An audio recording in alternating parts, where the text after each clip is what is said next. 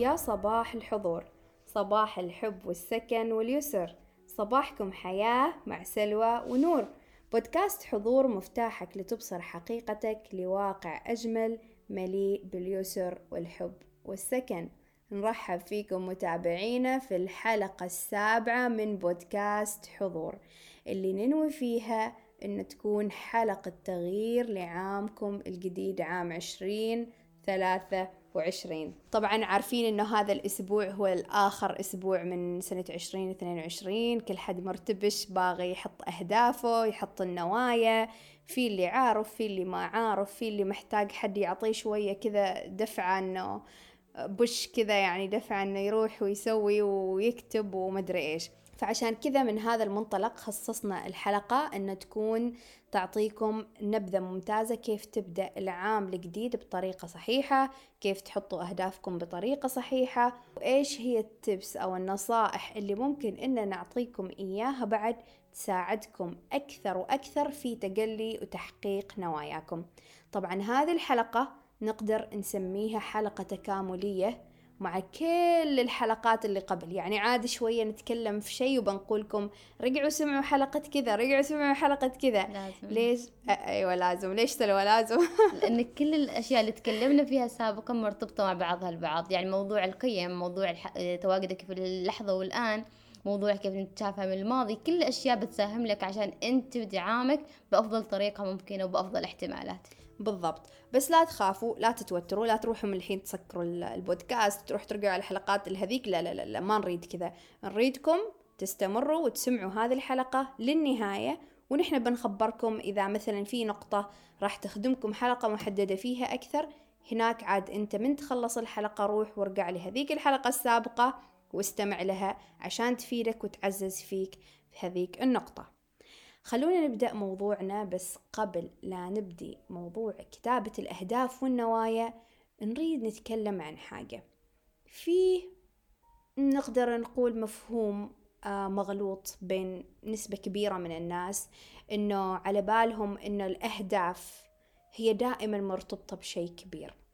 فهذا أول شيء نريدكم تتخلصوا منه أثناء استماعكم للحلقة، لأنه الهدف ما شرط يكون إنك تجيب المركز الأول في دراستك، ولا تجيب المركز الأول في مسابقة أنت مشارك فيها، ولا تكون الأفضل والنخبة في المجال اللي أنت فيه، أو الهدف هو معناه أنك تحقق مثلا دخل شهري بمقدار 5000 10,000 مليون ريال مهما كان هدفك اللي أنت حاطنه. لا لا لا لا لا، الأهداف لا تقتصر على هذا النوع فقط. عادي جدا إنه يكون هدفك السلام، إنه هذه السنة تنوي السلام والراحة لنفسك. ليش لا؟ هدف حلو، في النهاية أنت عارف نفسك إيش محتاج. عادي جدا إنك مثلا أنت تمر بفترة صعبة حاليا، فهدفك إنه تمر هذه الفترة بأفضل حال واحتمال وبأقل خسائر ممكنة، سواء خسائر مادية نفسية مهما كان نوع الخسارة اللي أنت تواجهها. ممكن إنه يكون هدفك إنه تقوم من السرير وأنت مبتسم، تقوم من السرير وأنت عندك طاقة إيجابية للحياة وإنك تواصل وتبدي يوم جديد. فعلا. ممكن إنه يكون هدفك إنك تحقق صحة نفسية أفضل لك.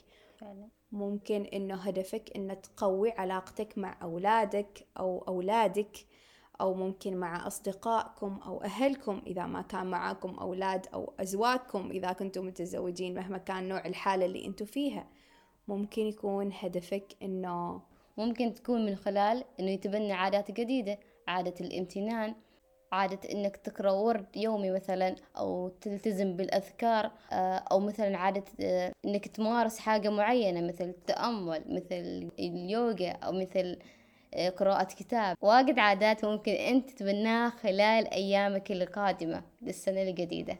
بالضبط. وعلى طاري العادات، ممكن حتى يكون هدفك أنك تتخلص من عادة سيئة أنت كنت فيها. صح، بالضبط. مثلا كنت عندك إدارة سيئة للوقت، ممكن عادة جديدة أنك تريد تتعلم مهارة، هدف جديد أنك تريد تتعلم مهارة إدارة الوقت. صح.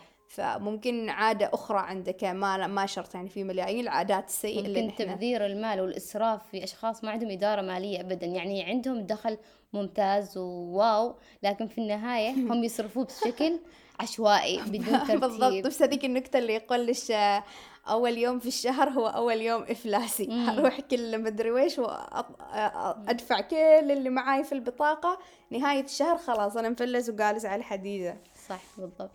فإذا الأهداف مفهوم واسع جدا جدا، ممكن يكون فعلا أهداف كبيرة وهذا شيء رائع، ولكن ما يقتصر فقط عليها، في أهداف بسيطة لكنها سامية جدا وهي ممكن تكون سبب التغير الأكبر في حياتك بعدين.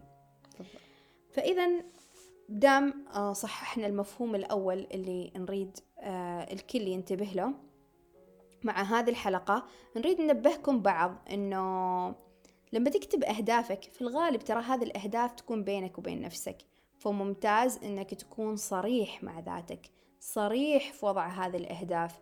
يعني ما تروح تكتب هدف عشان ترضي فلان ولا فلانة ولا علان ولا شيء. ترى في كثير أشخاص مثلا هم يريدوا يحققوا هذا الهدف مو عشان مثلا أمهم تريد تشوفهم طيارة، أبوهم يريد يشوفهم مدير، قدهم يريد يشوفهم قد يعني أوكي ما أنا وياكم، نوايا أشخاص ثانيين، فلا تربطوها فيكم كأنها هوية ولازم تحققوها بس لأن الشخص الفلان قريب منك ويريدك توصل لهذا الشيء.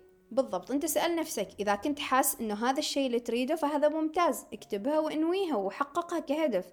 لكن إذا هذا الشيء ما يمثلك فأنت سوي الشيء اللي يعني يمثلك عشان ما تستنزف نفسك في النهاية. صح.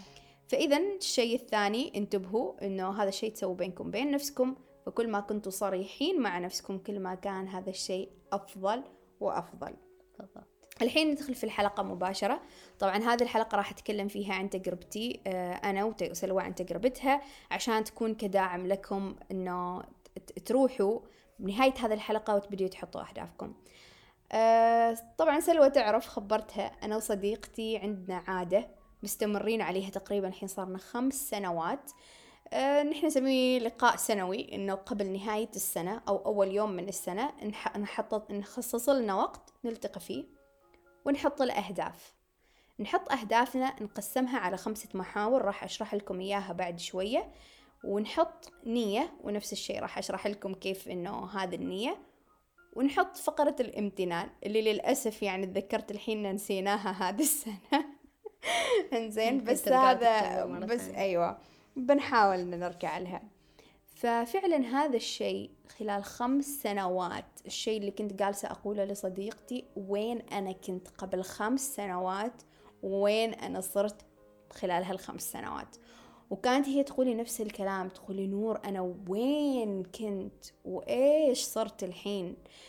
وهذا الشيء مثل ما قلنا لكم ما شرط أنه يكون على صعيد الأهداف الملموسة والمادية فقط اللي يشوفها الناس، أحيانا على صعيد ذاتك الداخلية، أفكارك، راحتك، استقرارك مع ذاتك، وضوحك مع نفسك، أنت عارف إيش تريد وإيش ما تريد. فهذه كلها تغييرات كبيرة أنت لازم توقف وتسقف لها على نفسك. فالحين خلوني أتكلم عن هذه المحاور اللي يعني نجلس أنا وصديقتي فيها كل سنة نشتغل على أهدافنا فيها. بس قبل ما تبدي بسألك سؤال. سأليني السؤال. ليش إحنا مهم إن نكتب نوايا؟ ليش مهم إن نكون واضحين مع نفسنا ويكون معانا أهداف معينة، خطط معينة نريد نمشي فيها للسنة الجديدة؟ إنزين طبعا سلوى ورطتني بهذا السؤال، يعني ما كنا مناقشينه من ضمن المحتوى فجأة دخلت لي إياه في نص الموضوع. يلا بس بنجاوب عشان خاطرها، ما عشان خاطرها يعني عشانكم أنتوا بعد، أكيد سؤال مثري لكم. أول حاجة أحب نوضح لكم قوة النية. طبعا موضوع النوايا موضوع عميق جدا وممكن نفصله في حلقة منفصلة، ولكن النية أقوى عن الهدف. تعرفوا أنه النية أقوى عن الهدف؟ لما تحط هدف تحط أنا هدفي كذا كذا وهدفي أحقق كذا، بس لما تكون ناوي وعازم على التحقيق هذا يعطيك قوة فوق أي تصور أنت تتخيله. يعني حتى في الحديث النبوي إيش يقولوا إنما الأعمال بالنيات وإنما لكل امرئ ما نوى. فإذا كل عمل أصلا هو عبارة عن نية، كل عمل مربوط بنيتك، والنية في الغالب تطلع من القلب واللي يطلع من القلب يكون هو الأصح. أنا أعرف أنه في ناس يقولوا لا العقل والعقل، بالعكس قرارات القلب أقوى، ولكن الفرق أنه تشتتات الحياة صارت تخلينا يعني نروح وراء رغباتنا بدون ما نحس، وما نسمع لصوت الحقيقي اللي هو أصلا القلب على فكرة مرتبط بالبصيرة، البصيرة هي دائما تكون في القلب. فإذا النية أولا قوتها تفوق أي قوة ثانية. والشيء الثاني إنه إذا ما كانت عندك نوايا واضحة فأنت ضمن نوايا الآخرين، بمعنى إنك أنت راح تتبنى نية أي شخص ثاني أو هدف أي شخص ثاني. أنت سمعته قلت أوه هذا عاجبني، يلا أنا هذه السنة بحقق هذا الهدف، هذه السنة أنا بحقق هذه النية، وهي أصلا ما تناسبك. فضروري إنك تكون واضح مع نفسك، كل ما كنت أكثر وضوح كل ما كنت أكثر قوة في تحقيق الأهداف والنوايا الحقيقية اللي تناسبك، وكل ما كنت تتقدم في حياتك بخطة ثابتة بعيد عن إنك ترجع تنقرف إلى نفس نقطة البداية اللي في كل مرة ما عرفت تطلع منها. فأتوقع أني يعني جاوبت على السؤال المطلوب بالضبط. لما يكون الإنسان عنده نوايا واضحة مهما صارت من أحداث، من مواقف، من أي شيء في الدولة، في المنطقة، في مكان شغله، مهما صار بيقدر يرجع للهدف اللي هو يريد، النية اللي هو يريدها. ليش؟ لأنه هو عنده طريق واضح، عنده مسار واضح، فالمشتتات الثانية ما بتكون مؤثرة عليه، بعكس الأشخاص اللي ما عندهم نوايا واضحة فهذه المشتتات لقيها توديهم وتجيبهم لأنهم ما عارفين وين يروحوا. صحيح. فالحين خلونا ندخل على الأقسام. طبعا نريدكم تمسكوا ورقة وقلم وتقسموا هذه الورقة أو مجموعة أوراق لعدة أقسام. الأقسام بشكل عام، أول حاجة القسم الاجتماعي، بعدين عندكم القسم العلمي، ثم القسم المادي، ورابعا القسم الروحاني، وأخيرا القسم الصحي. راح نشرح لكم كل قسم عشان يكون الموضوع أوضح بالنسبة لكم. أول حاجة القسم الاجتماعي. في القسم الاجتماعي يعني تكتب كل شيء مرتبط بينك وبين شيء ثاني، بينك وبين المجتمع، بينك وبين أهلك، بينك وبين أصدقائك، بينك وبين نفسك، بينك وبين وظيفتك، الموظفين اللي معاك أو بيئة العمل، بينك وبين أي شيء ثاني مرتبط في هذا المجتمع في الحياة اللي أنت تعيشها، بينك وبين شريك حياتك أو شريك حياتش، بينك وبين أطفالك أو أطفالش يعني. فأنت اكتب العلاقة بينك وبين إيش، وبعدين اكتب النوايا اللي أنت تريد تحققها فيهم. فمثلا أنك تريد تكون أكثر قربا من عائلتك، تريد تكون أكثر تسامحا في بيئة عملك، تريد تكون أو نيتك أنك تكون هذا العام نيتك أنك تكون تقضي وقت أكثر ذو جودة مع أهلك، في شيء يعني اسمه كواليتيتيف وكوانتيتيف كما يقولوا، اللي هو يعني بجودة الشيء أو بكمية الشيء. في ناس عادي تجلس مع أهلها بالساعات بس هم ما في شيء يعني ما في جودة، هذه العلاقة العائلية ما قارصة تتطور بالضبط. ففي فرق أنك تحط أنه أنت هي هدفك ونيتك أنك توضع وقت ذو جودة مع هذه العائلة ويكون ارتباط أقوى وإلى آخره. ونفس الشيء مع نفسك، أنه تكون مثلا هذا العام نيتك أن تكون أكثر تصالحا مع ذاتك، هذا العام نيتك أنك تكون أكثر وضوح مع نفسك، أنه هذا العام تكون تريد تعيش السلام والراحة مع نفسك، نيتك أنه تكون أكثر سلاما وراحة مع نفسك. فاكتب العلاقات اللي تجمعك بالمجتمع اللي حواليك وعلى إثرها صفف النوايا اللي أنت تريدها. أوكي، فهذا بخصوص الجانب الاجتماعي. الحين عندنا الجانب الثاني، الجانب العلمي.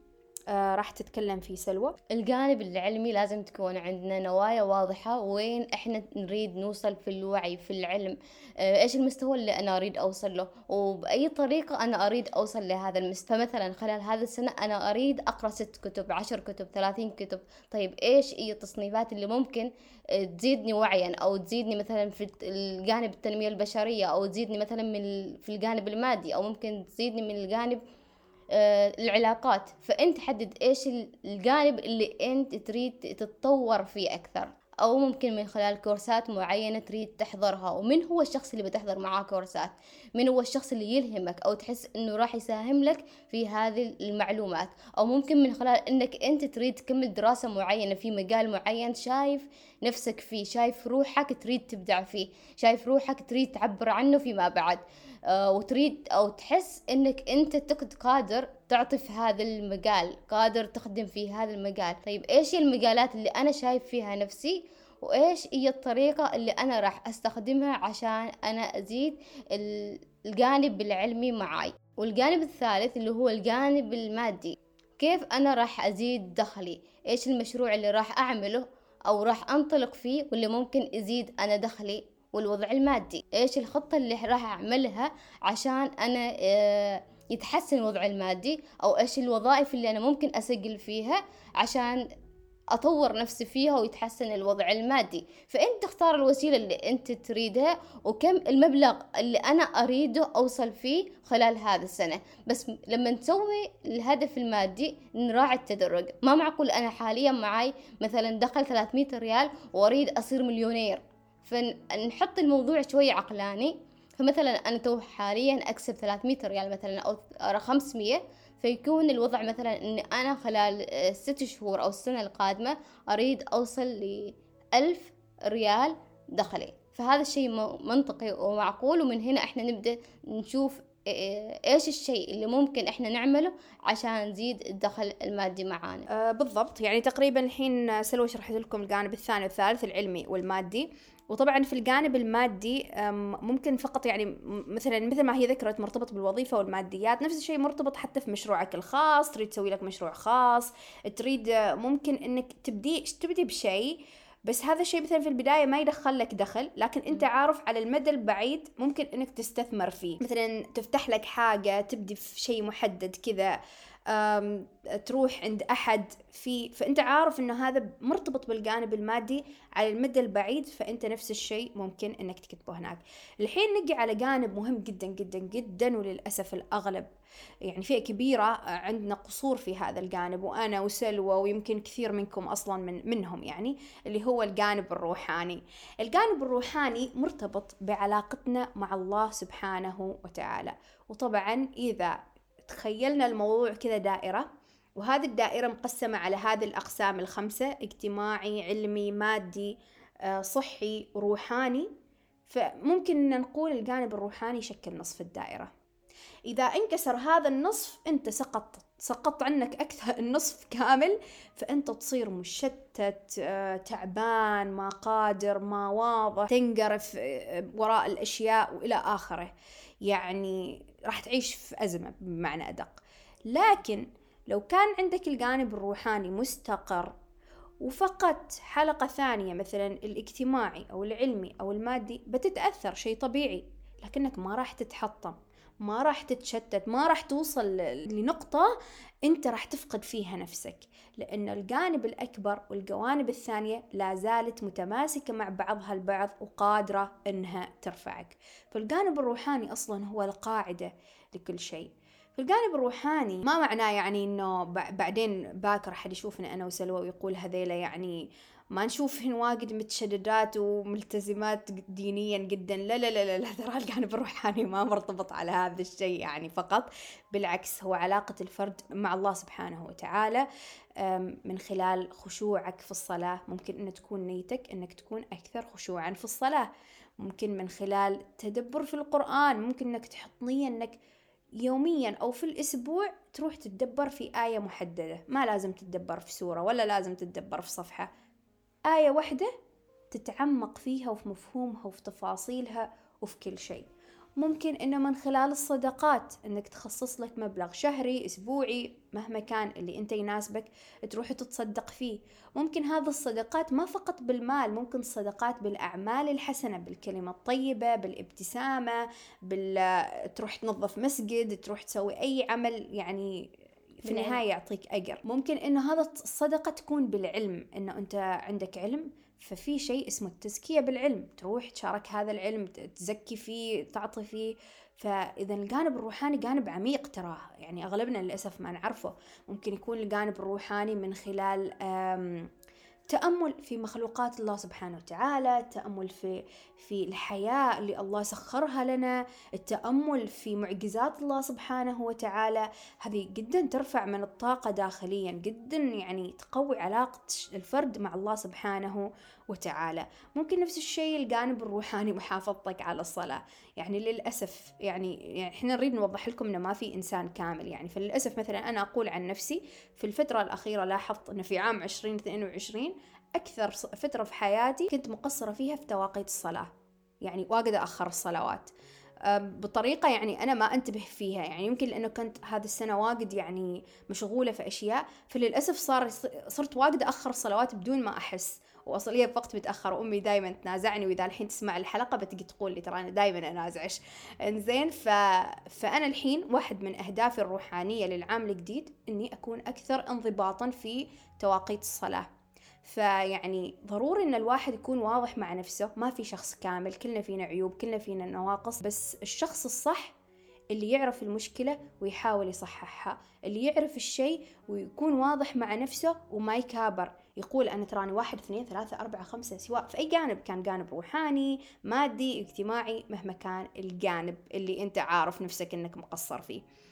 فإذا حطوا نواياكم في الجانب الروحاني، وبعدها انتقلوا للجانب الأخير وهو الجانب الصحي. في الجانب الصحي طبعا منقسم إلى قسمين، صحة نفسية وصحة جسدية. فإذا الأشياء المرتبطة بصحتك النفسية، مثلا أنت عارف نفسك شخص واجد عصبي وهذا الشيء مأثر فيك، فإذا من ناحية نفسية أنت نيتك هذه السنة أنك تكون أكثر انضباطا وحفاظا على أعصابك، وتكون عندك كنترولينج أكثر يعني على موضوع العصبية.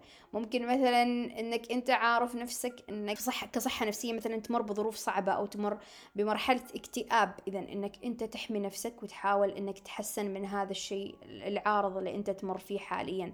ممكن أن تكون الصحة النفسية في أشخاص في حياتك مأذينك، فتكون الحين من ناحية نفسية أنك تتخذ حل وموقف مع هذا الشيء، فتكون نيتك أنك تحد هذا الموضوع. إذا أشخاص ممكن أنك تتركهم بتحاول تتركهم، إذا أشخاص أنت مرتبط فيهم صعب أنك تتركهم، نفس الأهل والعائلة والمثلا صديق مقرب جدا، أو في الدوام أنك تشوفهم يوميا. إذا هنا لازم تنوي أنك تحط الحلول علشان تحافظ على هذا الصحة النفسية وإلى آخره، مهما كان الوضع اللي أنتوا تعيشوا فيه. النوع الثاني اللي هي الصحة الجسدية. الصحة الجسدية ترى ما معنى أني أروح أسوي رياضة عشان أخف وزني، ولا أخفف أكل عشان أخفف وزني، لا، الموضوع أعمق من كذا. في ناس أحيانا يكون أجسامهم مثالية أو وزنهم زين، لكن للأسف ما عندهم صحة، عندهم نقص في شيء محدد، عندهم مشكلة في حاجة محددة. فهنا لازم مثلا يحافظوا على نوعية الأكل اللي يأكلوها، يحافظوا على ممارسة الرياضة اللي مثلا تحسن مشكلتهم، مثلا إذا عندهم مشكلة محددة في شيء محدد.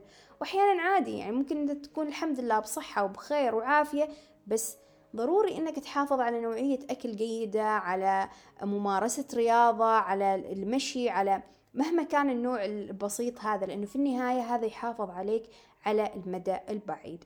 وهنا نحب نذكركم بحلقتين من حلقاتنا. الحلقة الأولى حلقة التوازن. إذا كنت تعاني من مشكلة في احد هذه المحاور، ما عارف كيف تتوازن او تمر في مرحلة صعبة، ارجع لحلقة التوازن، لأن مفصلين فيها هذه المحاور ومحاور ثانية راح تفيدك أنك تتوازن فيها، وراح تساعدك على التخطي من هذه المرحلة. الحلقة الثانية اللي نحب نذكركم فيها حلقة القيم. طبعا هذه النوايا مرتبطة بالقيم، لأن لما تكون قيمك واضحة والقيم اللي أنت باغي تتبناها هذه السنة أو تريد تتبناها هذه السنة، راح يكون الموضوع أسهل أنك تحط النوايا اللي راح تساهم في التجلي. الحين راح نتكلم عن بعض النصائح اللي راح ترفع من جودة وضعك للنوايا، وراح ترفع من احتمال تجليها في حياتك أو في عام 2023. سلوى راح تفصلها. احنا حاليا شرحنا لكم الجوانب الخمس اللي ممكن تساهم لكم انكم تحددوا النوايا فيهم.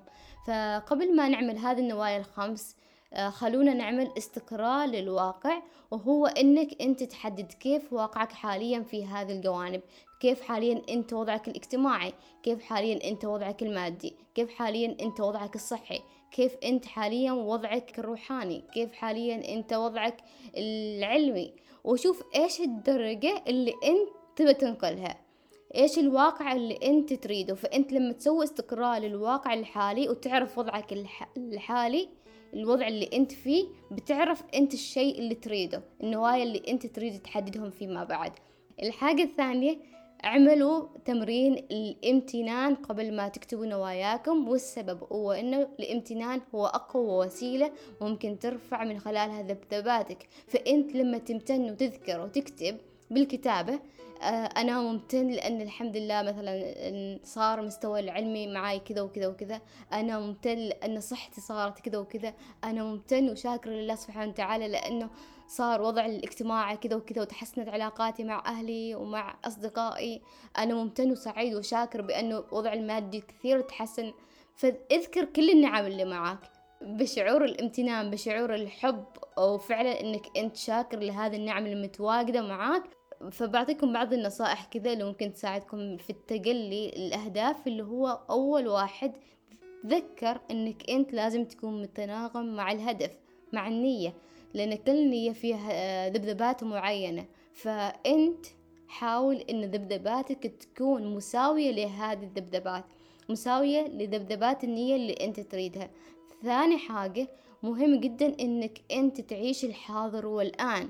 وارجعوا للبودكاست السابق ذكرنا فيه عن الحاضر والآن وقوة عيش الحاضر والآن، لانه هذه تساعدك انك انت تعيش ذبذبات عالية، ويساعدك ان النوايا تتقلب بافضل طريقة ممكنة وبافضل احتمالات. ثالث حاجة، التأمل. التأمل والخيال هو مثل الدعاء، انت كأنك تعيش الشيء اللي صار. فأنت لما تتأمل هذا الشيء اللي أنت تريده وتتخيل وتعيش المشاعر وأنه الموضوع صار ودن، أنت راح ترفع ذبذباتك وتعيش المشاعر، راح يتقلب هذه المشاعر اللي أنت قاعد حاس فيها. رابع حاجة، تأكد أنك أنت فعلا مستعد أنك أنت تستقبل هذه النية. تأكد أنه أنت معتقداتك مناسبة لهذه النية، تأكد أنه أنت واثق أن هذه النية تناسبك لك أنت مو لأحد ثاني. وهذه النصائح المهمة اللي أحس أنه كان ضروري نذكرها عشان تساهم لكم في كتابة النوايا بأفضل طريقة ممكنة. وطبعا حاليا بما أنكم عرفتوا إيش هن الجوانب الخمسة، وعرفتوا خطوة الاستقراء، وبعدين تحطوا الجوانب الخمسة وتكتبوا نواياكم، وعرفتوا كذا النصائح السحرية اللي عطتكم إياها سلوى، الحين نجي لشيء إضافي نريدكم تختموا بهذه الورقة اللي معاكم، اللي هي نية عام 2023. هذه النية تكون نية تتمنوا تجليها طوال العام في حياتكم، ما مرتبطة بهدف معين، ما مرتبطة بقسم محدد. أبسط مثال، مثلا أنا العام الماضي، عام بعد إحنا في 2022 وأنا معتبرتنا العام الماضي، إنزين المهم هذه السنة مثلا أنا 2022 كانت نيتي بداية السنة إنه هذا العام يكون عام الفتح، أريد فيه فتوحات في كل شيء في حياتي. سبحان الله، حتى كنت أقول لسلوى قبل أن نسجل الحلقة، أقولها سلوى تخيلي قبل بيوم، قبل تاريخ 1/1/2022 كنا أنا وربيعتي مجتمعين، وحطيت إن أنوي هذا العام إنه يكون عام الفتح. تاريخ 1/1 كنت ناهضة أصلي الفجر، وأنا جالسة أتوضأ أسمع الإمام يصلي، هو يصلي كان يقرأ الحمد، فجالسة أقول في نفسي، يعني داخل نفسي أقول أتخيل الحين يخلص قارئ الحمد ويقرأ سورة الفتح ويقول إنا فتحنا لك فتحا مبينا. ما خلص الحمد إلا وأسمع الإمام يقول إنا فتحنا لك فتحا مبينا. فحقيقة أنا هذيك الساعة كذا قالتني قشعريرة، أقول يعني سبحان الله. شوفوا قوة النية، أحيانا نيتك لما تكون قوية وواضحة تراها تتجلى، وكل الكون يكون معاك، كل شيء تجيك تأكيدات يعني بطريقة ما تتوقعها أصلا. ففعلا يعني كانت هذا العام بالنسبة لي حقيقي عام الفتح. ومرة ثانية قلنا لكم ترى الأهداف ما شرط تكون على أشياء كبيرة، أحيانا حتى في أشياء بسيطة. يعني أنا كان عام الفتح في موضوع دراستي، كان في فتوحات كبيرة في موضوع وظيفتي، كان في موضوع في مواضيع تخصني أنا، اكتشفت أشياء في ذاتي ما كنت متوقعتها في نفسي، في علاقاتي، في أشخاص حولي، يعني كانت في فتوحات ووضوحات في واجد أشياء. وبسبب هذه الفتوحات اللي صارت لي 2023 نيتي فيه البصيرة، في هذا العام أنوي فيه البصيرة، أنه يكون عام البصيرة بالنسبة لي، أنوي فيه الوضوح، أنوي فيه الحقيقة. ونفس ما قلت لكم في البداية، البصيرة الحقيقية هي بصيرة القلب، أنك تدرك الأشياء بحقيقتها، أنك تعرف الشيء اللي يناسبك ولا لا. لأن بسبب هذيك الفتوحات اللي جاتني ففي أشياء يعني أحسني أنا فيها مشوشة وقاسة تشوشني واجد. أريد أشياء ما عارفة إيش أريد وإيش أريد، هذا ولا هذا، فخلاص أنا أريد أن تكون بصيرتي حاضرة معاي طوال هذا العام. سلوى مثلا بالنسبة لها العام الماضي كان عام المعجزات، نوت فيه نية المعجزات. فعلا سنة 22 كان فيها معجزات غريبة وعجيبة نوعا ما. فعلا كان الموضوع اللي صار تقريبا انتقلت ل3 وظائف بدون ما أسجل، بدون ما أخطط حتى إن أنا بروح 1 2 3 أو إن أطلع من هذا ولا هذا. كان فيها تيسير عجيب حقيقة. أيضا في الجانب الاجتماعي فكانت المواضيع تصير بسهولة وبشكل يعني تستغرب إنه كيف صار الموضوع بالطريقة. يعني فعلا النية لما أنت تحدد نيتك لهذه السنة أنت تكون واضح، الموضوع يصير لك بكل سهولة، بكل يصير بأفضل احتمال بدون أنت ما تفكر كيف أو ليش أو قلب بيصير لي ولا ما بيصير لي. أنت أول ما تسوي النية وتوكل الموضوع لله سبحانه وتعالى وتكون واضح مع نفسك، الموضوع بيتقلب بشكل أنتوا ما تتخيلوه أساساً. وأهم شيء اليقين، إنه يكون موقن إنه فعلاً هذا الشيء بيتحقق. معجزات يعني حقيقي معجزات فعلاً. فتح بالنسبة لي أنا كان حقيقي فتح. صديقتي مثلاً كانت بالنسبة لها 2022 السلام مع الذات، وفعلاً حققت نسبة كبيرة من السلام مع الذات. فيقينك يلعب دور كبير في هذا الشيء. فإذا الحين حطوا نية، شعار العام اللي أنتوا تريدوه، وهذا الشعار أو النية لا تنسوها طول العام، خلوها كذا تذكركم، هي البوصلة اللي تذكركم أنتوا إيش ناويين في هذا العام. شيء أخير نحب نختم فيه الحلقة، أنك لا تتعلق بهدف محدد أو لا تتعلق بقسم محدد. في ناس مثلا تحب ترجع تقرأ هذه النوايا من باب فقط التأكيد والتذكير لأنفسهم. أنا عن نفسي من أكتب النوايا أسكر النوتة، والعام اللي قد على نهاية هذا العام في الجلسة السنوية اللي نسويها أنا وربيعتي نفتح النوتس مع بعض، وكل واحدة تحاسب الثانية ونشوف وش سوينا وش كذا. ففعلا احيانا اصدمنا في اشياء حققتها. مثلا كنت اخبر سلوى اقولها اني انا كنت اكتشفت اني انا كاتبه اني انوي ابدي بودكاست، وعلى فكره والله كنت نسيانه لدرجه لما شفت النيه اقول لصديقتي شوفي انا كاتبه انوي ابدي بودكاست، قلت لها لا انا ما اتذكر اني كتبتها. وفعلا يعني الموضوع تحقق والحمد لله. بدينا ببدايه ممتازه جدا.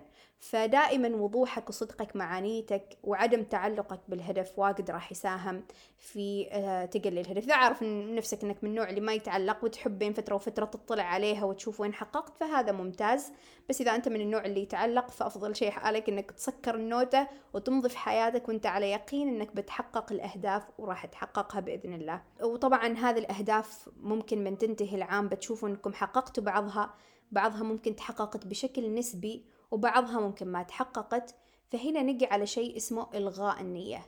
لما تبدي عام جديد دائما ضروري تشوف النوايا اللي ما تحققت خلال العام الماضي أو الأعوام اللي قبلها، وانت في كل مرة تجددها وتلاحظ فيها صعوبة، اسأل نفسك هل هي شيء فعلا انت تريده أو في مشكلة فيك، انت عندك تعلق أو عندك حاجة محددة، أو أصلا هذا النية صارت ما تخدمك الحين، ما لها هدف ما لها وجود. فهنا ضروري تلغي هذا النية لأنها في النهاية راح تثقلك بلا أي داعي. بالضبط. في أشخاص يكتبوا نوايا وكانت نوايا من سنوات كثير وينسوا إلغاء النية، فهذا الشيء كأنه يسبب لهم ملفات مفتوحة إن الموضوع ما أنه هل هم يريدوه ولا ما يريدوه. فموضوع إلغاء النية مهم. إذا تحس إنك أنت سويت نوايا أو حاجات نوايا معينة في السابق وما ألغيتها وتحس إنه حاليا ما تريدها ما تساهم لك، فأنت إلغي النوايا وابدأ صفحة جديدة توضح فيها إيش النوايا اللي فعلا تريدها للسنة الجديدة. وبكذا أتوقع أن حلقتنا صارت واضحة، صرتوا مستعدين. أنا اللي يسمع هذه الحلقة أضمن لك 100% بإذن الله أنت مستعد تستقبل العام الجديد، بس نفذ. تعرفوا أن غالبية الناس ما يحققوا شيء في حياتهم لأنهم ما ينفذوا، مع أنه عندهم علم كبير بس أنه ما ينفذ هو ما يحصل شيء في حياته. فإذا تخلص هذا البودكاست نريد منك تنفذ، وانت كلك عزم وإصرار أنه عام 2023 راح يكون عام مميز بالنسبة لك، عام تحقيق النوايا والأهداف اللي انت تسعى لها. نتمنى لكم الخير، نتمنى لكم عام جديد مملوء بالحب والطاقات الجميلة والمعجزات والتجليات اللي انتوا تتمنوها.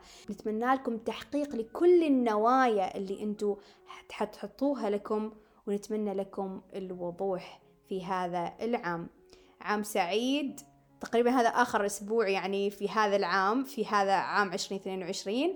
فإن شاء الله نتمنى في آخر هذا الكم يوم كل الحب وكل السلام لكم، ونتمنى لكم بداية جديدة. شكرا لاستماعكم بودكاست حضور، وكانت معاكم نور وسلوى. ولا تنسوا تستمعوا للحلقات السابقة إذا كنت مستمع جديد، وشاركونا آراءكم إذا عندكم حلقات محددة تريدون أن نناقشها ونطرحها في الأيام الجاية.